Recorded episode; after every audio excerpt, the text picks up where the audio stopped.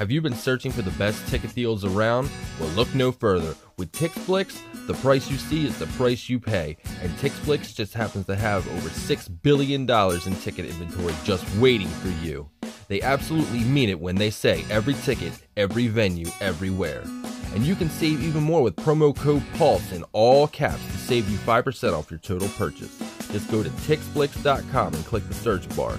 Search events based on your geographic location pick the show you want, and bam, it's showtime. Sporting events, Broadway shows, concerts, and more with TixFlix.com.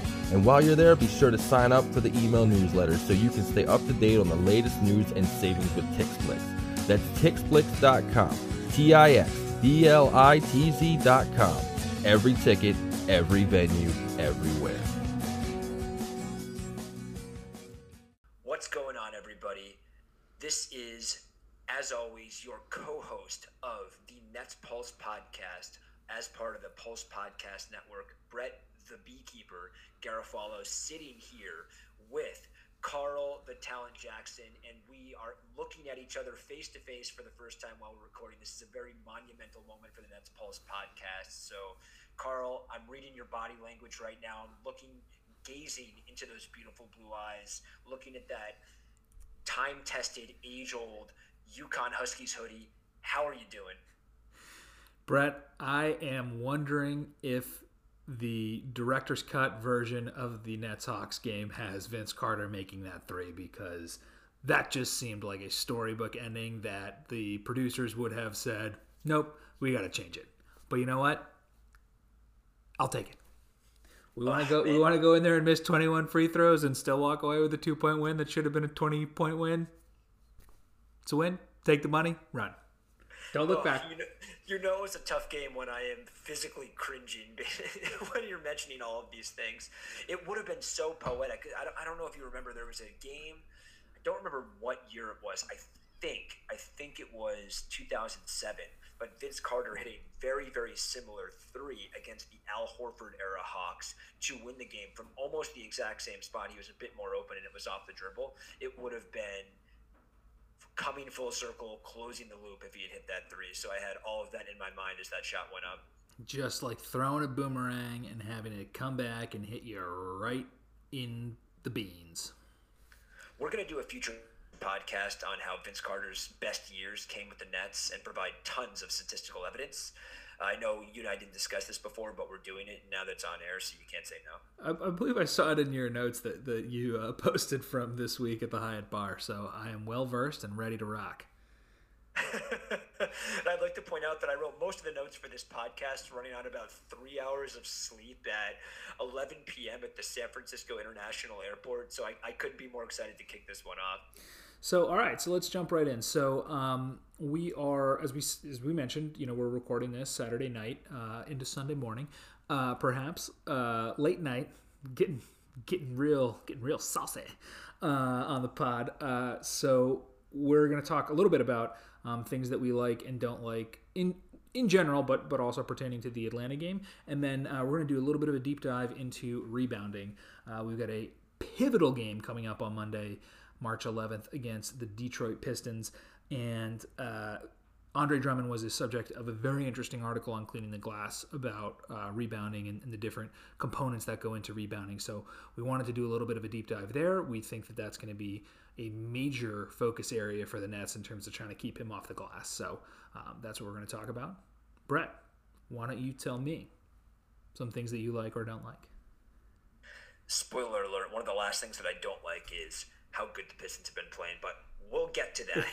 uh, let, us start off with some positives, Carl.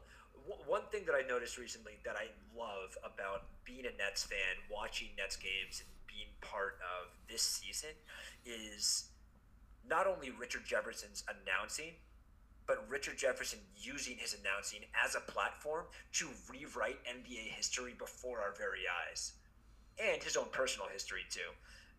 One, there was a Mavs dunk when he was on the Mavs. I, I forget what player. He skied, destroyed this person, and it was called a foul. According to him, that was not called a foul. They even replayed it during the game when he and Ian were talking. Number two, he also tried to make the claim that he was once traded for Dwyane Wade when that was clearly not the case. He was traded to clear cap space for Dwyane Wade at one point. when a team thought they were going to get him. It's just it's so much fun to listen to this guy banter back and forth with Ian Eagle and use it to push his own revisionist history NBA politics to try to make himself look better. I'm I'm so much enjoying the Richard Jefferson era. It's going to be very very sad when ESPN or TNT picks him up. Uh, honestly, the the Ian Eagle Richard Jefferson uh, chemistry is just fantastic because I mean it's like listening to Richard Jefferson just doing a stand up routine and there and you know you hear some sneakers squeaking in the background. Like like you know he's not necessarily on point. I mean I mean his actual analysis is good don't get me wrong I'm not taking away from it but he is uh you know he he is a volume humorist. And, and i don't mean that in any kind of negative way but like you know he's he's getting numbers in the humor department because he's putting up the shots. And um, you know he does a great job with it. And, and he i mean ian is unflappable but you know also hilarious himself but like also like slightly uncomfortable with the way that Richard is treating it at all times that it really really works out. So uh, I can't say enough about the pairing of the two of them, and and they've referenced it a couple times since, but the joke from earlier in the season about uh, Richard saying that he would prefer to be called an African American commentator rather than a color commentator is top five. I mean, it's right up there with Kevin Harlan uh, announcing the drunk streaker uh, on Monday Night Football a couple years ago how far above it ranked is, it above Marv Albert mispronouncing every white person's name in the NBA?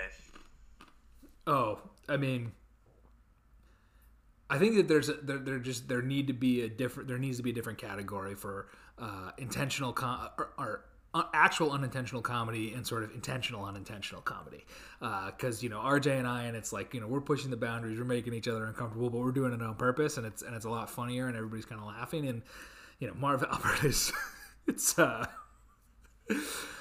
yeah, I don't know. I mean, Marv Albert, Marv Albert's announcing at this point looks ju- about as good as his toupee, and his toupee don't look very good. There's nothing funny about dementia, Carl. Um, that's true. I mean, well, that's that's that's exactly right, right? Like it just it's it's not funny. It feels awkward and bad. And then you remember like his whole thing about biting hookers, and that's also weird. Yeah, that's true. You can't not think about it. I mean, and I feel like I can, but then like every now and again, I'm like, oh hey, hmm. I wonder if that happened in the modern era. I don't think he would have. I don't think he would still be announcing games, but I could be wrong. Well, here's a question: Are we going to have an R. Kelly-esque revival of the Marv Albert saga? Is that going to come back into the public light, or at this point, is it just not worth it because he's slipping slowly into insanity before our very eyes? You know, I don't know. I don't really remember the exact details of it uh, to know if it's going to get re relitigated in the in the public public sphere. But I, I don't. I, I, don't know. I, am not actually going to touch Carl, that. don't worry. I've got you. I'm googling Marv Albert hooker biting as we speak. I'm already flagged by the FBI, so we'll be fine. Great. Gonna get some oh, awesome re- retargeted ads. So, um, how about some things that I like? Uh, I'm gonna go for two here while, while we're while we're getting after it, and then then we can do yours. Um, so, number one, um, something that we talked about, something that I bought into, um, which was uh, you know Rodions Kurucs. We thought he was going to be on that wall. We needed him to be off that wall, and he has not. He has bounced back from the rookie wall in a big way um, between yamming it on Alex Len tonight. Um, and I, I, don't actually have his box score line in front of me, but at one point he was four for five from beyond the arc, um, which is just absolute peaches and gravy for the day. Yeah, that was that was his finishing. That was wow. his finishing line. So that I mean, that's fantastic, and I think he's really keyed the energy. Uh, you know, you know, coming back. So that really kind of puts that four discussion to bed. And you know, I got it. You got to hand it to Nets Twitter as well because they they had been advocating for this coming out of the All Star break, you know, pretty intensely. And I think you and I were a little bit more measured in our responses and trying to be a little bit more analytical. And you know what? Hats off, you guys got it. We're we're wrong. So that's that is one thing. And then my other thing, and I'll let you respond to both at the same time, is been the play of DeMarre Carroll, um, where you know I think there was an article uh, written recently. I think uh, it was Brian Lewis that had it, but you know, talking about how you know DeMarre came to this team as part of a salary dump, and um, you know was really, I mean, essentially, I mean that trade is going to go down in history in terms of getting us two full years of DeMarre Carroll uh, plus the picks that became Rodions Kurucs and Dzanan Musa. And frankly, if Dzanan Musa turns into any type of asset, uh, it's an amazing deal. Um, it, you know, he, he is really a fantastic contributor to this team. He's somebody whose positional versatility, I think, makes him really valuable. And honestly, Brett, I'm kind of worried as we go into the offseason about how they're going to replace his production. I mean, obviously, if you if you sign Kawhi Leonard or something like that, maybe it's a moot point. But like, he's going to be a tough guy to replace for the Nets if, if they don't pull in somebody at a at a very high level there's so many things to respond to there, and I will say that sporadically having a stretch four is way better than having whatever the exact opposite of a stretch four is. And watching Kurucs throw up threes with confidence during his tough stretch and finally getting to a point where they are getting in and he can have nights where he's hitting four or five threes at a high percentage has been awesome to watch. He's gone through a very, very tough mental stretch for himself with confidence, with poise, and come out on the other end, even quote unquote losing his starting job or losing the starter's minutes for a bit and coming back. One of, one of the things that I wrote that I liked was confidence, and that plays right into it. I am going to greatly miss DeMarre. I think it's if he comes back, it's going to be him taking a discount due to his relationship with Kenny due to the Nets organization reviving his career and getting him back to a point where he was worth something to teams. Like you said, we are definitely going to be doing a DeMarre Carroll appreciation pod at some point, probably before the Vince Carter retirement pod because he's never going to retire. And it's going to involve things like him taking D'Angelo Russell under his wing, him being the sneakiest, best free throw drawer on the team, besides perhaps Spencer. I'm the only one on the team that can consistently get to the rim, Dinwiddie. Uh, DeMarre is a pleasure to have on the team. He always seems to get to the line in key moments. He always seems to be hitting big threes for us and you can plug him in with any lineup, and he's able to succeed as either the primary ball handler in short stints or somebody that stands in the corner and doesn't need the ball and doesn't need looks to stay engaged.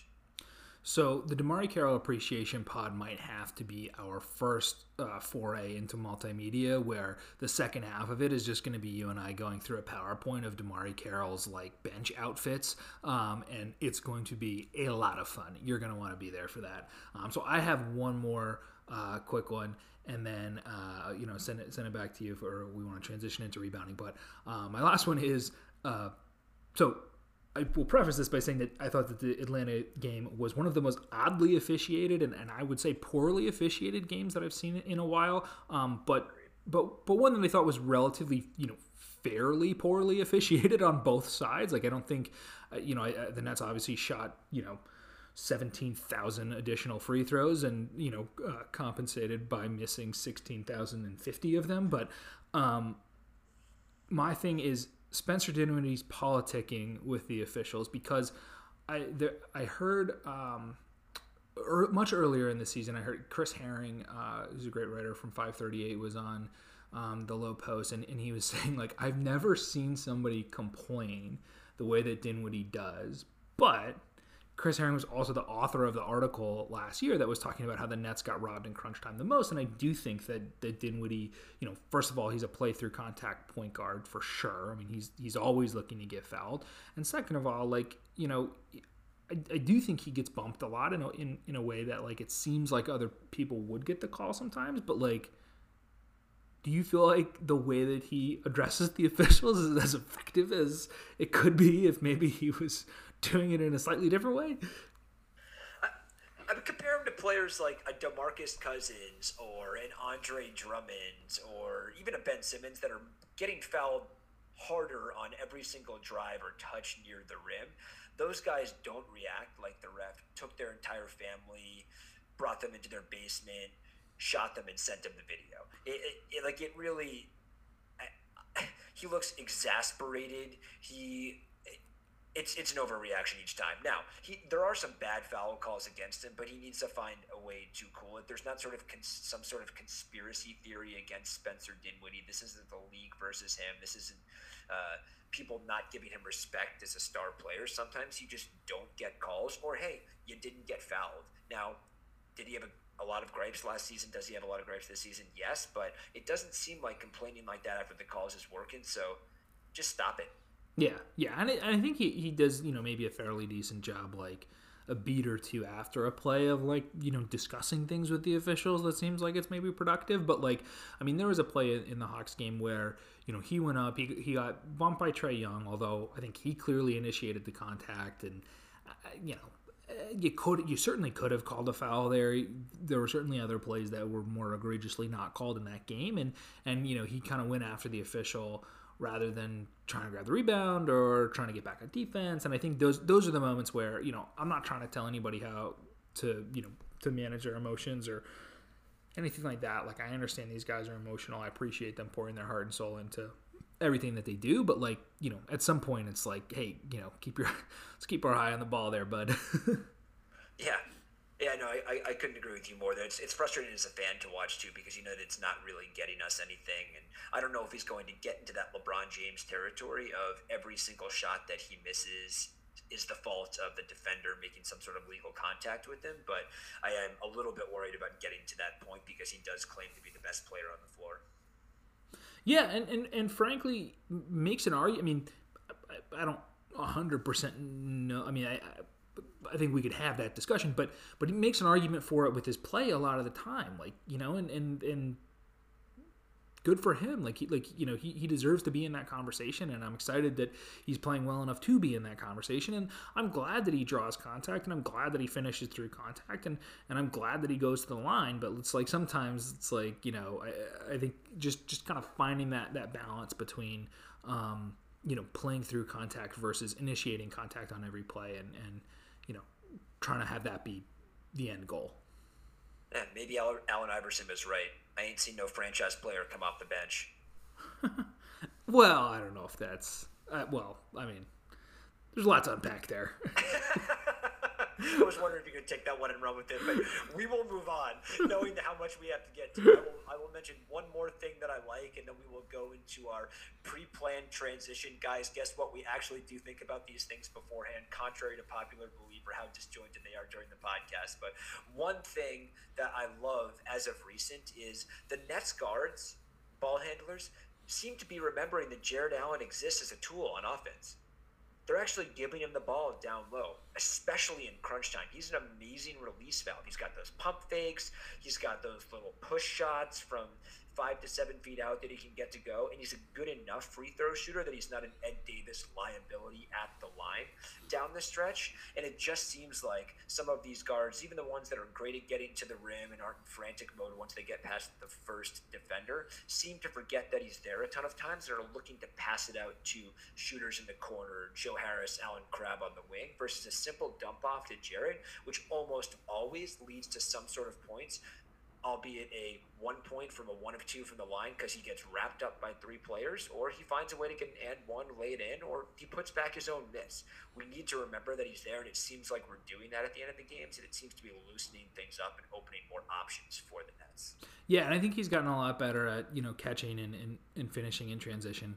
Um, I think I agree with you about you know your comments on him at the line, although tonight notwithstanding because tonight although everybody was kind of bit by the bug tonight i don't know i don't know what happened. Um, but it was it was roof stoof. On this podcast we avoid hot takes carl so i'm trying to take the season as a whole here versus react to the abysmal free throw performance from tonight but that was really really tough to watch and... i don't think it's a hot take to say that missing 21 free throws sucked. That's, yeah that's, that's tepid at best we got the dub, baby. oh, winning hides all sins. yeah. Yee. Oh God. Um, well, anyway, we'll uh, we'll end on something that I don't like, which is very very pertinent to the second half of this podcast and to the Nets' upcoming schedule. On three eleven, uh, and hashtag investigate three eleven, the Nets are set to play the Detroit Pistons who are playing out of their minds right now. I am incredibly worried about this game. The Pistons are heating up at just the right time. They have the right mentality to start with Blake Griffin that's done a lot of things in a tougher conference before keeping everybody uh, in check. Somebody that's better than Reggie Jackson, so he doesn't have to take on the mantle of best player on the team when he's clearly struggling, coming back from injury. Uh, doesn't have to mentally take on that burden. They're playing great. I'm worried about it. I don't like it. Carl.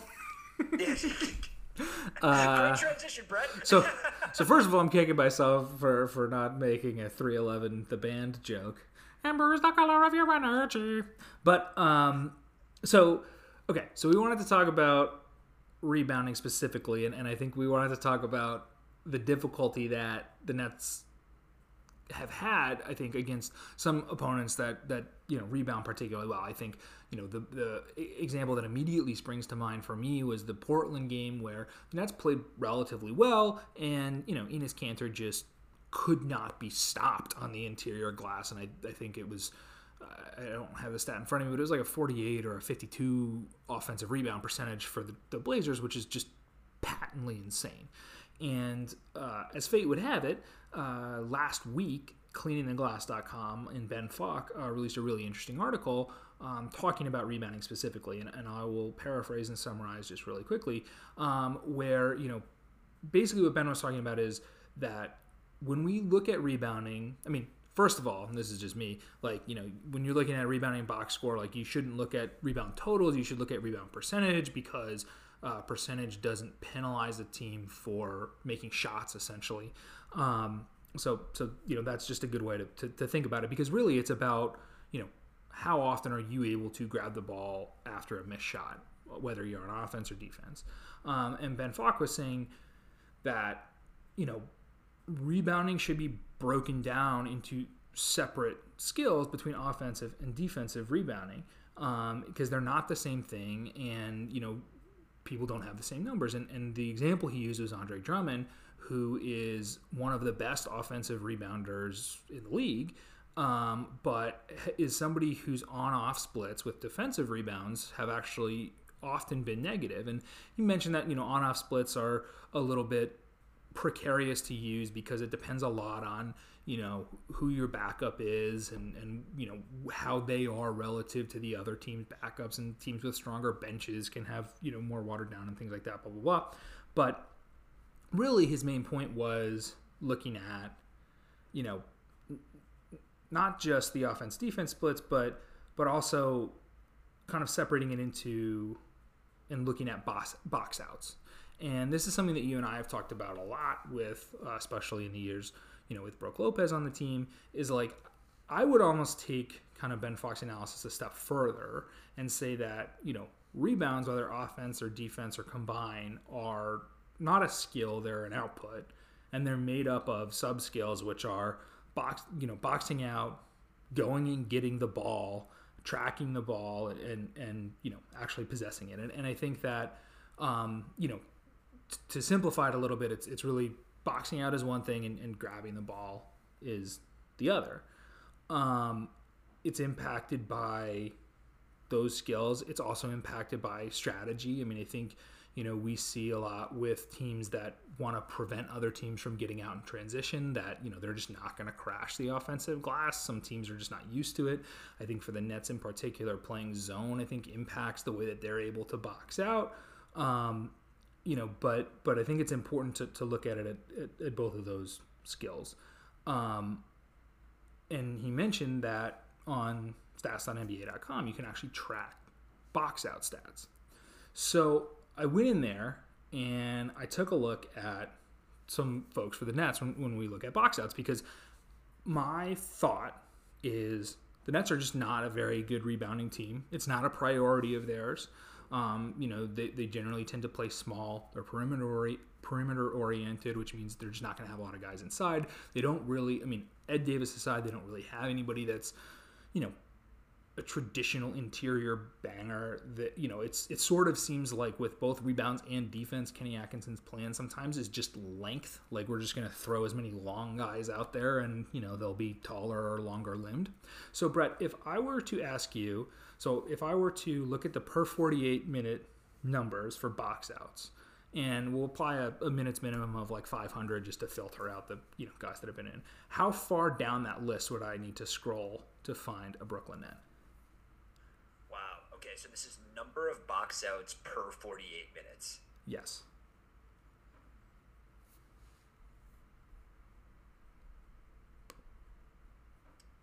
I'm gonna say 30 players. And who do you think the top net is? God, I really want to say Ed Davis, but I feel like you're setting setting this up for it not to be Ed Davis. But I'm not going to overthink it. Just going with Ed Davis. I'm so, okay with that being wrong. So Ed Davis is right. Thirty is wrong. Damn. Ed Davis is first in the league in boxing out, in box outs, offensive box outs, defensive box outs, team rebounds on box outs, and player rebounds on box outs. Um, he is substantially ahead of Jarrett Allen in all of those metrics, who is usually second for those, but um, like occasionally it'll be Rondae. There, there are also uh, some, when you, when you start getting into some of the percentages or like effectiveness of the individuals box outs, then the guards start to, to come into play a little bit more, sort of across the league. Um, so so that's one thing. Um, the the other thing, the the interesting thing that I thought, which uh, which I did see, was the one thing that Jarrett Allen does beat Ed Davis in are the percentage of team rebounds when that particular player boxes out. So not the number of, of, of team rebounds, but every time Jarrett Allen boxes out, the team does a better job of getting a rebound than they do when Ed Davis boxes out. And I think part of that's due to volume, just because I think Ed Davis is boxing out more often than Jarrett Allen. And part of that is due, I think, to the fact that the Nets play zone so often with Allen, and that, you know, Kenny Atkinson feels like they rebound better out of zone, which I think reinforces my belief that they're just not a great rebounding team. Um, and, and the zone sort of helps them because it forces more sort of longer rebounds, they're forcing longer shots, and it, and it allows them to kind of use their sort of go get the ball skills instead of their boxing out to getting good position and, and rebound skills. It could be the players that are on the floor with Ed and Jarrett when they're making all these box sets as well, because they're not playing together. And I'm trying to think of who typically shares the floor with uh, a Jarrett Allen. I mean, most recently Kurucs, whereas when Ed Davis is in the game, who who's our typical forward? DeMarre Carroll, he's not going to be as good of a rebounder as somebody like a Kurucs is. That, that's just speculation. I don't have the stats stats in front of me, but that's something else that could affect it. Yeah, no, that, that's a really good point, and, and I think that the I mean, I think the other caveat with box sets in general is like it's it's an imperfect stat to track just because like if you're tracking sort of player motion, like if you're standing in front of somebody but you're not really actively doing anything, like you know, are we counting that as a box out? Like, um, you know, how how exactly is that? You know, does does that work? And, and that was something that was mentioned in the article as well. At least they're trying. I, I would say one of the toughest parts about tracking whether or not you are helping your team win by your efforts on the defensive glass is exactly that. Because good team boxing out takes a very, very quick mindset shift and you have to keep up the same intensity that you just had on the defensive end, which is also pretty tough too. Players are always looking for times to take a little bit of a break because you can't go 100 miles per hour out there. So you're standing out there on defense. Your job is to try to move around screens, stay with your man, do everything in your power to stay between him and the basket or keep him from getting enough separation from you to get an open shot. The second that shot goes up, if you're a good rebounder, you automatically have to change your mindset to looking at the basket, keeping your body on your man, making sure they don't go anywhere near it. The second that ball hits the basket, is it do I go after? It? Do I just stay here and keep my guy as far away from it as possible? Is there somebody sneaking around me that a player might have missed? Do I need to tap this to somebody else? It, the switch is tough. And I think that's one of the reasons that a lot of players aren't great rebounders or a lot of teams struggle in that because you need to keep up the intensity after maybe playing defense for 24 seconds. You're exhausted, and your mentality, your mindset, even your body position has to switch in an instant. And it's tough to keep that up when you're exhausted over a 36 minute period if you're looking at average NBA minutes for starters. Yeah, and I think particularly also, you know, another complicating factor for a team like the Nets that, that likes to run and likes to get out in transition and tries to get out in transition sort of with everybody on the floor is like, you know, you, you really need to make a split second decision to decide, like, okay, do we have to swarm to the ball you know uh, after this shot or am i you know trying to leak out and, and, get out? And that's and that's not only you know where am i where's the ball? It's also who's near the ball. Do i trust that they're going to get the rebound? Do i think it's the the carom is going to come too far etc yeah. let me let me let me just throw a quick timeout here because my computer's about to die so i'm going to run and get my cord uh, and okay. we'll just leave the slack in here and then we'll just cut it out when in anchor. Yeah sounds good man. Sorry. Oh good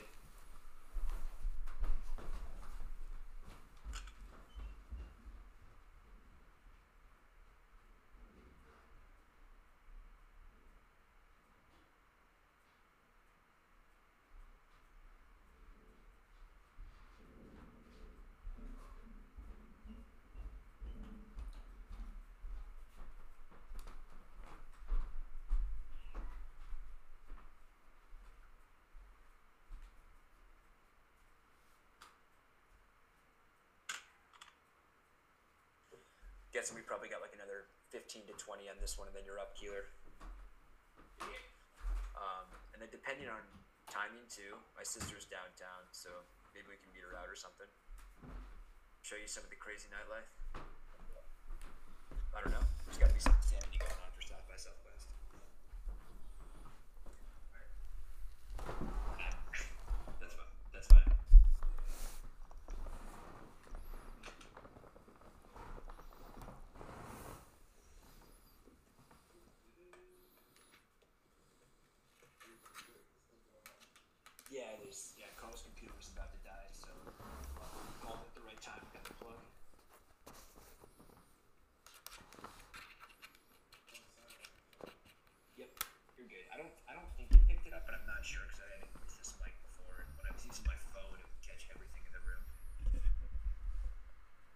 All right. Sorry about that. No, dude, it's fine. Um, do you remember what we were talking about? Well, no. Do you want me to start with uh Because I was going to go into a question. Yeah, go for it. Okay. So my okay, I, I might as well just ask it. So we'll cut to come back now. I, I've, I've got a question. Do you think that the NBA will ever update or revise the traditional box score to reflect individual stats that better correlate to winning. And this conversation is a good prompt to that because tracking rebounds, splitting that up into offensive and defensive rebounds, isn't necessarily tracking what, how much a player is contributing to overall team success and to winning.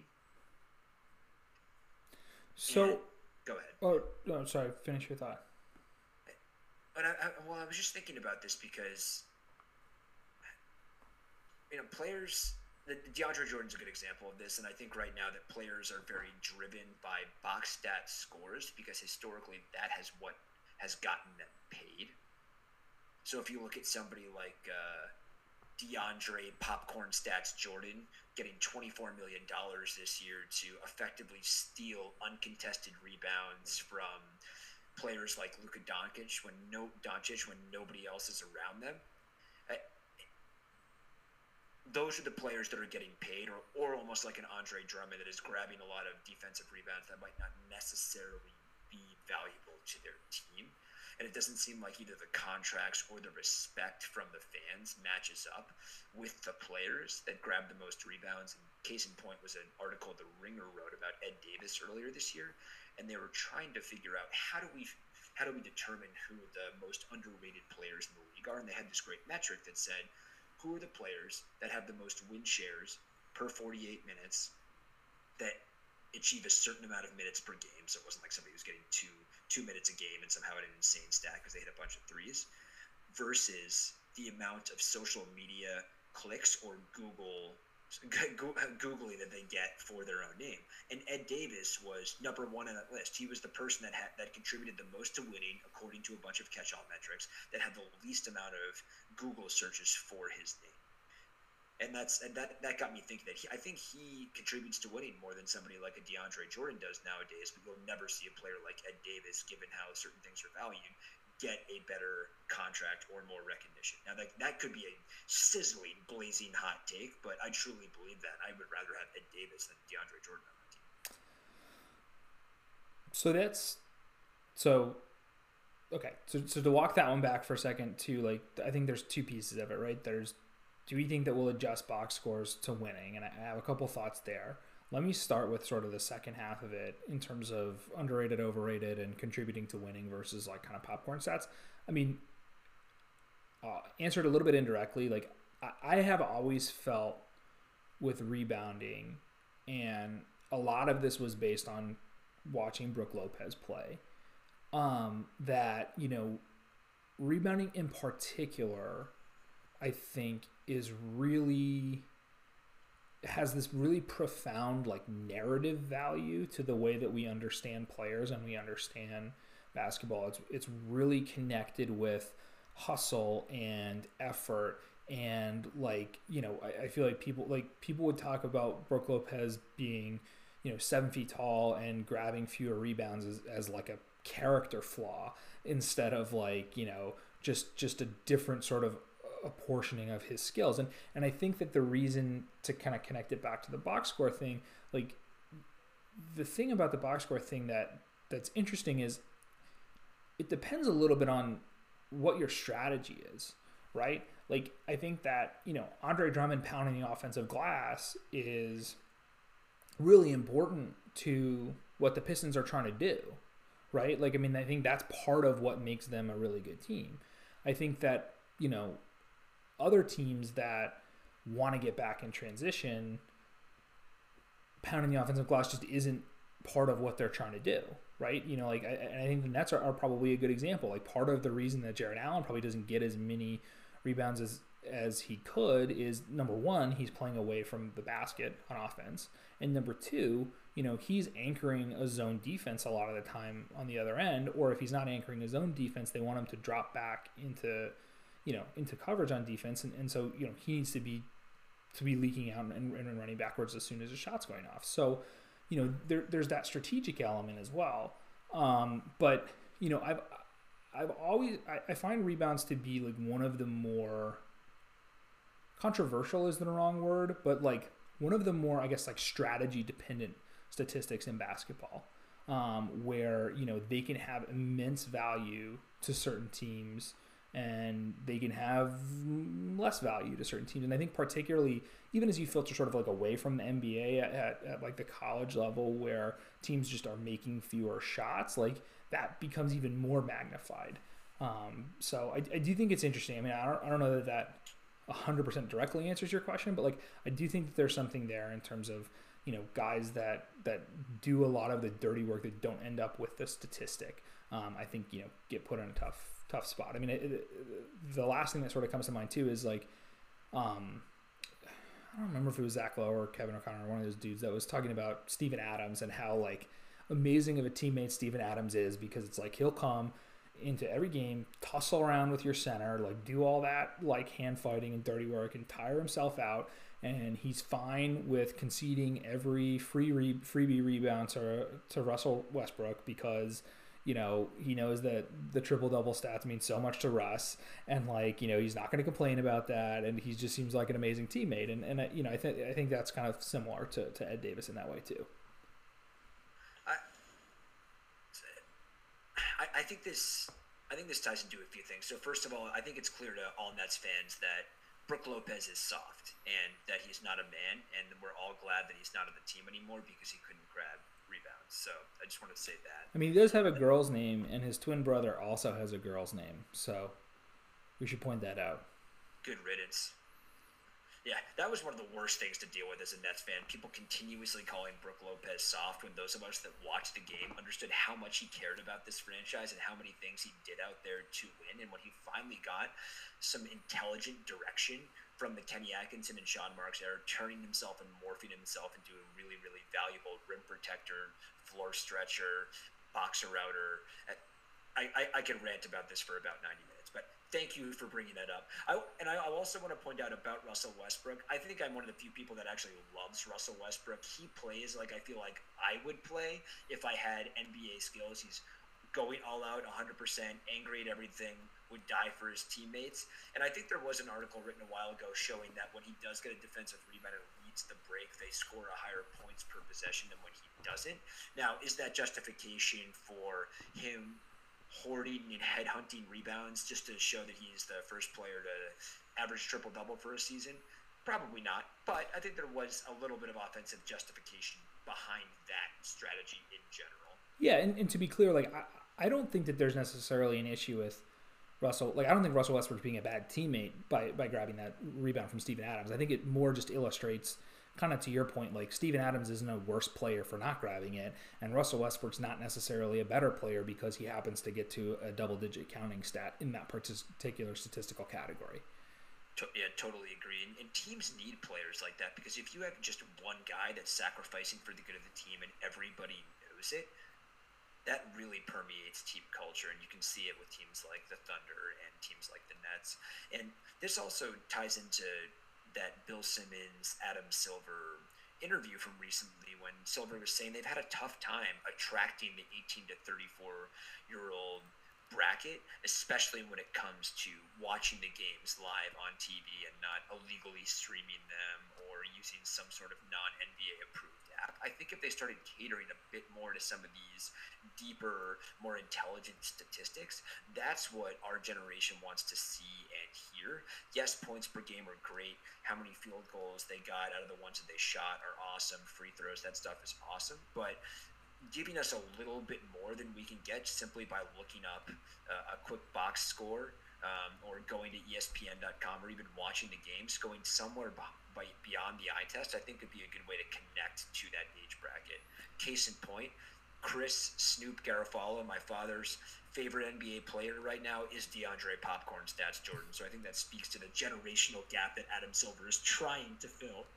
So that's fascinating, and I think given that uh, with the news that you know Amazon is becoming a, a either buying or becoming a significant investor in, in the Yes Network, uh, I think we should tab that one, table it, and parking lot it for a future podcast uh, on Agreed. I think sports because I don't know if you've seen the um, I forget the name of the company that's working with the Clippers that provides like the augmented reality uh, NBA games where you get like stats above the players' heads and it looks like they're in a video game. Um, but it's coming and it looks crazy and I think there's a there's a ton to talk about there. But I want to go back for a second um, to what we were talking about before with Brook Lopez because I, I have a it's something that you and I have talked about a lot, and I have a couple questions for you. So, please. So so I think Brook Lopez factors in a lot of my thinking on this, and I think in particular, sort of that dichotomy between the boxing out as one skill and the going and getting the ball as another skill. I mean, Brook Lopez happened to play next to two fantastic rebounders in Kris Humphries and Reggie Evans here. Um, I would say that both of them are probably more, particularly more skilled at going and getting the ball than uh, Brook Lopez was.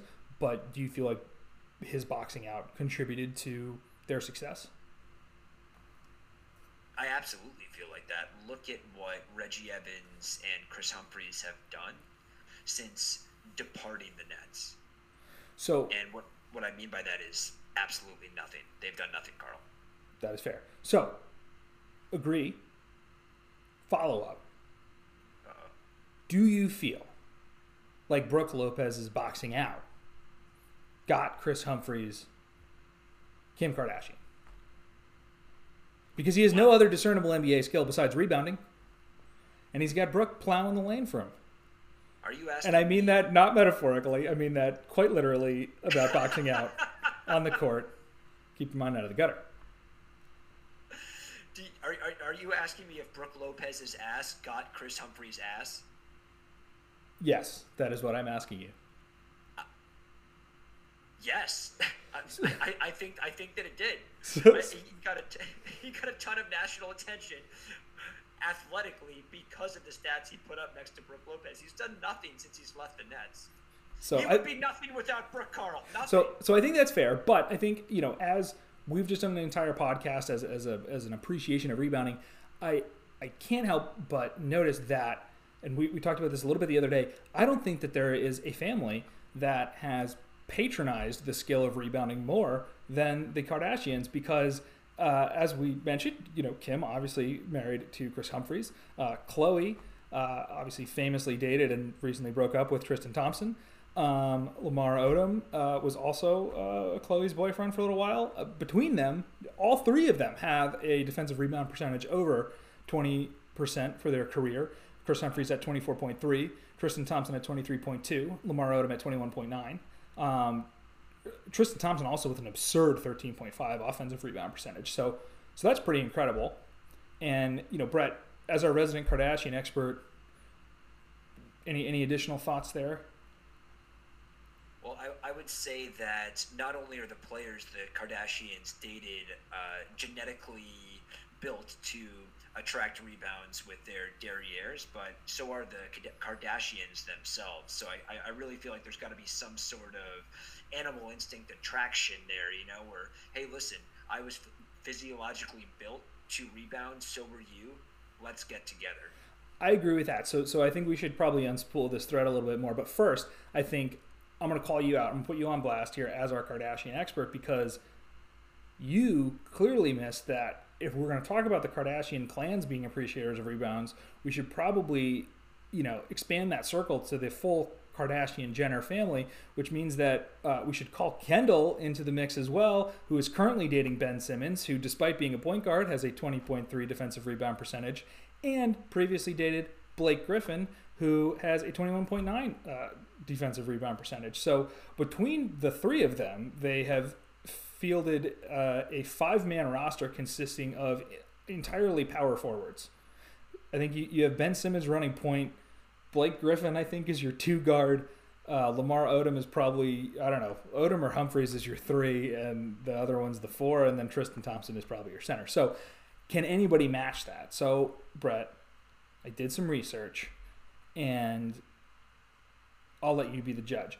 So my first thought was to go to Basketball Wives. Um, so uh, Gloria Govan, who you may remember from that show, or um, from the time that uh, Matt Barnes drove the entire length of California to try to beat up Derek Fisher, uh, who was dating her after the two of them got divorced. Um, so so she's got uh, you know Derek Fisher and Matt Barnes.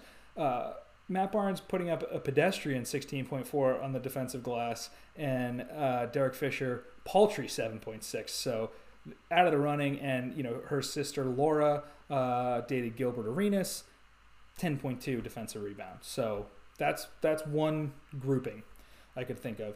Um, so my next thought was, uh, okay, so let's look at um, Bethany Gerber, who is currently uh, dating, I believe. I spent so much time on fabwags.com researching this that I, I can't imagine what horrible, horrible malware my computer is going to be affected with. But um, so DeAndre, according to fabwags.com, DeAndre Jordan is currently dating Bethany Gerber. DeAndre Jordan has a 29.8 career defensive rebound percentage, which is good for like number number like five or six all time um, in the ABA and NBA combined. Um, so if you look at NBA and ABA combined defensive rebound percentage, number one is Andre Drummond. Number two is this dude Sven Swen S W E N Nater N A T E R. I'm assuming it's a Sven Nater Sven from Gaffani. Who, who played on UCLA with Bill uh, with uh, Bill Walton. So maybe there was some some campus co-ed that, that could get in this mix here with the two of them. I don't know. Um, Dwight Howard, who I don't think is well, I'm not touching Dwight Howard's dating habits. Uh, Dennis Rodman, who I'll come back to in a second. Kevin Love, who I couldn't find uh, like his girlfriend dating anybody else. Reggie Evans, who I think is like happily married and just fishes all the time. Demarcus Cousins, uh, I didn't research much. Uh, Marcus Camby, and then Nikola Vucevic uh, is down there, and I'll, I'll get back to him in a second. So, okay, so again, looking for these people. So Bethany Gerber dated DeAndre Jordan, also dated Blake Griffin. So she's merits consideration.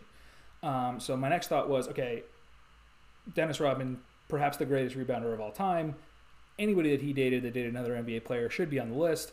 I went through the list of people that Dennis Rodman dated. Wild.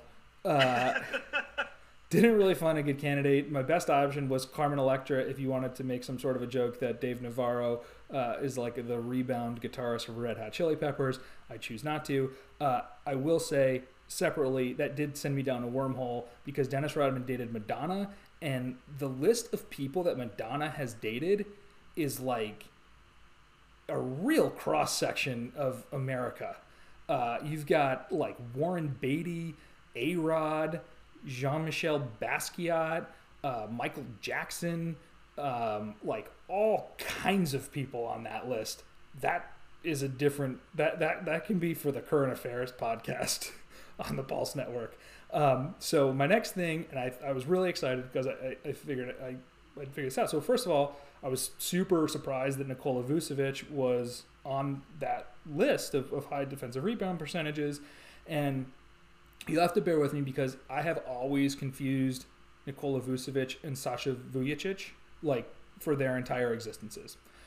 So I found out that Nikola Vucevic was is married to uh, Sasha Pavlovic's sister, and that was good because like not only do I confuse the two of them, um, they're you know I, I figured we could get the, the, whole group together, but it turns out that Sasha Pavlovic is also not Sasha, Sasha Vujacic, and Sasha Vujacic, uh, despite dating Maria Sharapova, she never dated any other basketball players, so that was a dead end. So the last thing that I thought, and, and maybe this does merit some consideration, would be the Candace Parker Sheldon Williams uh, household. Uh, Candace Parker uh, with a 26.1 defensive rebound percentage uh, out rebounding uh, her better half or her worse half, I guess, Sheldon, the landlord Williams, only 21.9.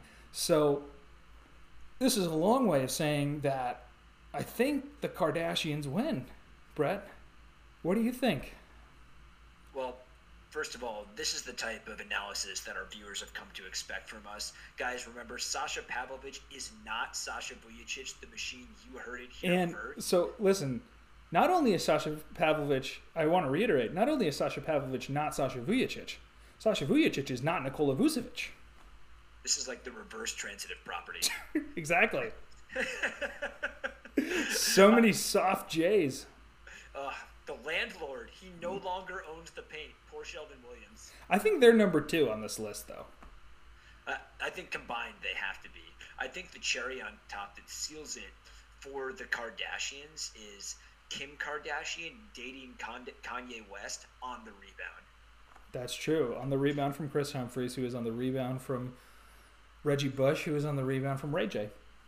And if you want to think about it this way, she's also great at steals. She was texting Kanye when he was dating Amber Rose. So they're really just a great hustle, defensive yeah. stats all around family. Killing the hustle stats.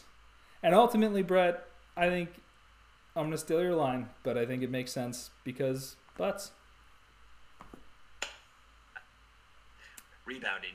And I think that just about wraps things up. So, hey, if you like what you heard or you're confused, shoot us uh, an email, uh, netspulse at gmail.com, or hit us up on Twitter, nets underscore pulse, at, well, at nets underscore pulse, I guess, uh, on, on Twitter. Uh, drop us a line. Find us in iTunes. Find us in Spotify, wherever you get your podcasts, Stitcher. And uh, thanks. We'll, we'll catch you soon. Yeah, I think it's time we pull the plug on this one or uh, put the plug in it.